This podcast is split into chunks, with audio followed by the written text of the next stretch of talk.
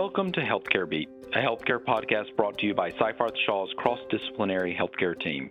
Each beat will focus on key industry trends and the latest developments while identifying practical takeaways for those in this space.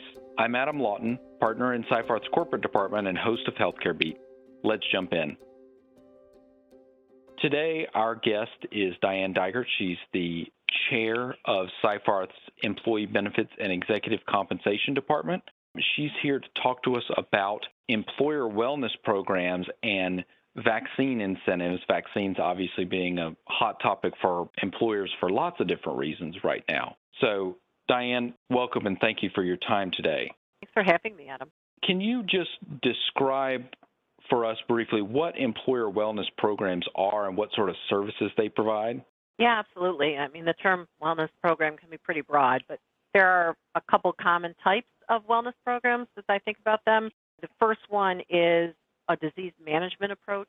So, employees or participants in these programs might have a chronic or long term condition that needs to be managed, and the employer provides a wellness program to give them the tools to help manage that. Like, for example, someone might have diabetes. The other type of wellness programs focus more on disease prevention. So, these are programs that encourage healthier lifestyles, such as stop smoking or lose weight or maintain a certain BMI level, get your annual flu shot, or as we're talking about, go get the vaccine. Well, those are all, you know, really important benefits both for the employers and for the employees. Uh, what are the things, generally speaking, with wellness programs that employers have to be concerned about? Yeah, I mean, they really can be a great benefit, but as the old adage goes, no good deed goes unpunished. And the same is true with wellness programs.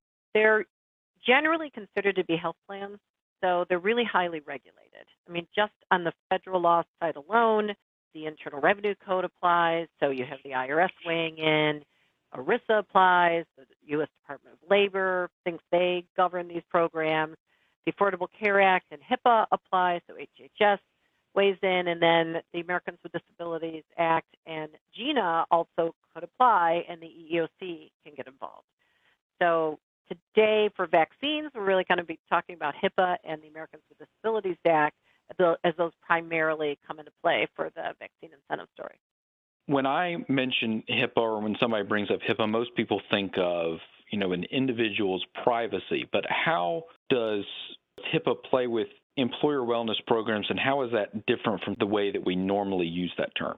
Yeah, no, it's a great question because people absolutely, you hear HIPAA and you immediately, immediately think healthcare privacy. But there was an older part of HIPAA that was around before privacy, and that's really what we're talking about here. HIPAA has some well established rules that are regarding wellness programs, and Health and Human Services, HHS, which controls HIPAA, they've divided the landscape up between participation only wellness programs and health contingent wellness programs. When we say participation only wellness programs, we're kind of thinking about those just do it type of programs. So just go get your flu shot, just take a health risk assessment. We don't actually measure if you got any healthier because of it, but take these actions. And HIPAA just says, okay, if you have a participation only program, all we really require basically. I'm oversimplifying a little bit, but all we really require is that it's available to similarly situated folks. The EEOC takes a stricter view, which I'll get to in a moment. But back to HIPAA, the health contingent programs on the other side, these are where participants are required to attain a certain outcome or achieve a certain standard. So we want people to lose weight, or we want people to maintain a certain BMI level, or we want people to stop smoking. Those have higher regulatory hurdles to cross even on the HIPAA side for health contingent programs. And just following up on that about the ADA and the EEOC, what's their main role in regulating wellness programs? Yeah, so the EEOC came to this a little later in the game, but they basically say, look, if a wellness program that an employer is offering involves a medical exam or a disability related inquiry, then the Americans with Disabilities Act is going to apply. So, because of that, employers who offer wellness programs have two different, completely separate statutory schemes to worry about, two different governmental agencies who are really not coordinating to worry about as well if they're offering these plans. under the ADA, the EEOC says even participation only programs are impacted because, and they say this because they take the view that, you know, these programs could be conducting a medical inquiry. For example, health risk assessment. So if a wellness program involves taking a health risk assessment, that necessarily in, involves answering questions about your health status. That's an inquiry. Maybe even it involves taking a biometric exam, go get a blood panel, right? That's a medical exam. So in those cases, even these kind of innocuous in HHS's view, participation only programs, the EEOC says, really not so innocuous. We think the ADA is going to apply there. And if it does, the wellness program has to be voluntary. That's their standard. Prior to 2016, the EEOC's guidance on what voluntary is or was really didn't exist, and where it did exist, it was pretty unevenly enforced across the country. So you mentioned 2016, and I, I remember hearing some things percolate up about wellness programs around that time. So what exactly was it that happened that year? Yeah, well, um, instead of just adopting the HHS standards for wellness programs, in 2016, the EEOC issued its own regulations. Parts of it were the same as the HIPAA standards for employers. For example, they said, you know, the, the wellness program has to be reasonably designed to promote health and prevent disease. That's the same as HIPAA. But they also imposed other standards. They said it can't be a gateway plan that's intended to allow you to get into another program where enhanced benefits would be offered. They required specialized notice about how the information gathered as part of the wellness program would be used. And importantly, they had different limits than HHS had imposed if you were going to offer a reward for participating in a wellness program. And they said that reward couldn't be more than 30% of the cost of the program. And if you were going to offer a reward, you had to offer a reasonable accommodation to get out of having to take that wellness related action, whatever that was, and still get that reward. So that same year, also in 2016, AARP actually challenged the EEOC regs. They they specifically challenged the reward aspect of the regs. And in 2017, the court agreed and struck down that portion. They delayed kind of the effective date of uh, when that portion of the reg was going to be killed to say at the end of 2018. So there was a lot going on in 2016. And I'm assuming the EEOC did something about that, you know, in response to the court's order. Yeah, for sure. I mean, the employers who offer wellness programs were thinking and hoping that the EEOC would take that delayed period of time and have new regs in place by the end of 2018. So by 1 1 2019, we would have guidance. But that didn't happen. As you can imagine, at the end of 2020, when we had a new administration coming in, there was a rush by all agencies, not just the EEOC, to push out guidance uh, before the new administration came in. In early 2021, pre inauguration, the EEOC regs were finally issued. And on the plus side, they did model them on the HIPAA regs by splitting out the way they looked at wellness programs between the participation only group and the health contingent group. And also, fortunately, the health contingent programs followed the HIPAA rules. So they basically said, hey, if you meet the HIPAA rules for health contingent wellness programs, you're also good under the ADA. But on the participation only side, they went stricter on the incentive side. So they basically said, look, if you're going to offer incentives for people getting a reward under participation only programs, that incentive can only be de minimis. And the example they used for a de minimis award was giving someone a water bottle or a small token gift card.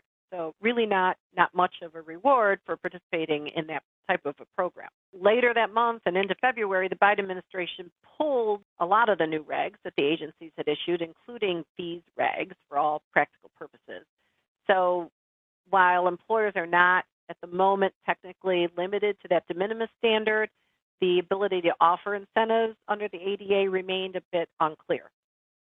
That was, wow, a really in-depth review of, of everything employer wellness programs. So now, sort of bringing us up to date, you know, we've got COVID vaccines out there, and employers are potentially thinking about how to integrate those into their wellness offerings. So these things that you've described with the ADA and HIPAA, how how do those apply to COVID vaccine incentives? Yeah, the timing couldn't have been more perfect, right? So employers are wanting to start to reopen their work places and they want to do it in a healthy and a safe manner. And, you know, there's general consensus that the more people who are vaccinated, the easier it's going to be able to do that. Some employers, particularly in the healthcare industry, uh, are considering making the vaccine mandatory. Other employers are not going that far, right? So they're saying, okay, instead of mandatory, why don't we offer an incentive to our employees who actually get the vaccine? And so now we're back to our what kind of an incentive can we offer? Vaccination programs are going to be these participation only programs that we've been talking about, the just do it, right? Just go get the vaccine type of program under both HIPAA and the Americans with Disabilities Act. HIPAA, no hurdle. We can present the uh, incentive, no limits on the size. The ADA, we were in a bit of this no man's land. We didn't know what the EEOC was going to allow. They did send out some clarifying guidance at the end of last year that said, well, the shot itself, the vaccine itself, is not a medical exam, but the questions that inevitably are part of getting a vaccine, you know, the do you have any allergic reaction kind of questions, right? Those are medical exams, medical questions, medical inquiries. And so the ADA is going to apply if you are having a program that offers vaccination. Now, many of us thought, that, hey, if you have no relationship to the party that's actually administering the vaccine, it's not the employer conducting the medical inquiry, so the ADA shouldn't apply. So, for example, an employee goes to the local Walgreens, gets the vaccine, the employer's not going to be conducting the inquiry about, you know, were you allergic to anything. But other employers wanted to hold vaccination clinics on site, and they were more concerned about offering an incentive. So finally, a couple weeks ago, the EEOC did issue some guidance on vaccines and incentives. And of course, there's uh, the pushing this along is the government's desire to get U.S. people vaccinated, right? To get to the goal of 70% of the adult population being vaccinated by the 4th of July.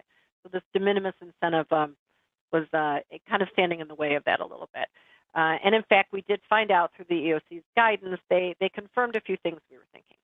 They confirm that where the vaccine is administered by third party, the ADA is not going to apply. So in that case, the employer can offer any size incentive they want to employees who confirm their vaccination status to the employer. So if you upload your information on your vaccina- vaccination card, uh, we can give you an incentive for doing that.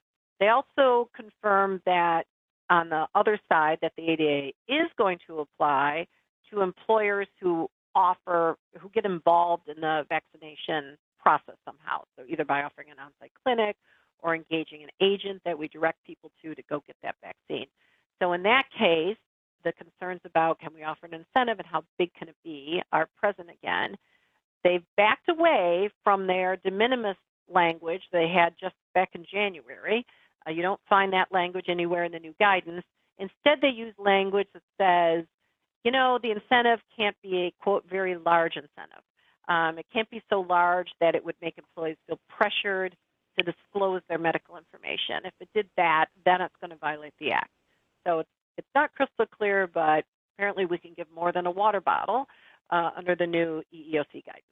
Well, Diane, I want to thank you again. This has been such useful information and such an in-depth history of all the back and forth. If you had to sort of boil this down into, you know, two or three takeaways or to-do items for employers, what would you advise them? Well, if an employer wants to offer an incentive to, you know, help uh, safely open their workplaces and encourage their workforces to get the vaccine, I think the first step is to determine if the employer itself is going to be involved. Are you going to have a program where you just want people to voluntarily disclose their vaccination status? If you have a program, people are uploading their vaccination cards and you're giving them some sort of an incentive to do that. You really don't have to worry about the size of the incentive then. You can make that determination based on what you think in your area um, is going to encourage people to get the vaccine. Right now, the vaccine is pretty widely available, although that still varies a bit by geography. So, you know, that might not be a bad way to go. But if you think, you know what, it's to get my people to get the vaccine just where we are, knowing my workforce, we want to maybe have an on-site clinic or we want to, you know, just make the path a little smoother for people to get the vaccine and we want to give an incentive to do that, then you do have to be somewhat concerned about the ADA, but you can offer an incentive that's reasonable and, and not too pressure cooking to, you know, make people think I really can't. I have to get this vaccine because I just that reward is so large. I can't. I can't in good conscience leave it behind. So basically, that's it. What extent are you going to get involved? And if you're going to get involved at the front end, then how large of an incentive do you want to provide? Well, I want to thank Diane again for her time today and sharing her expertise and experience with us. And thank you for joining us today for another edition of Seyfarth's Healthcare Beat podcast, bringing you the latest developments and pressing issues in healthcare.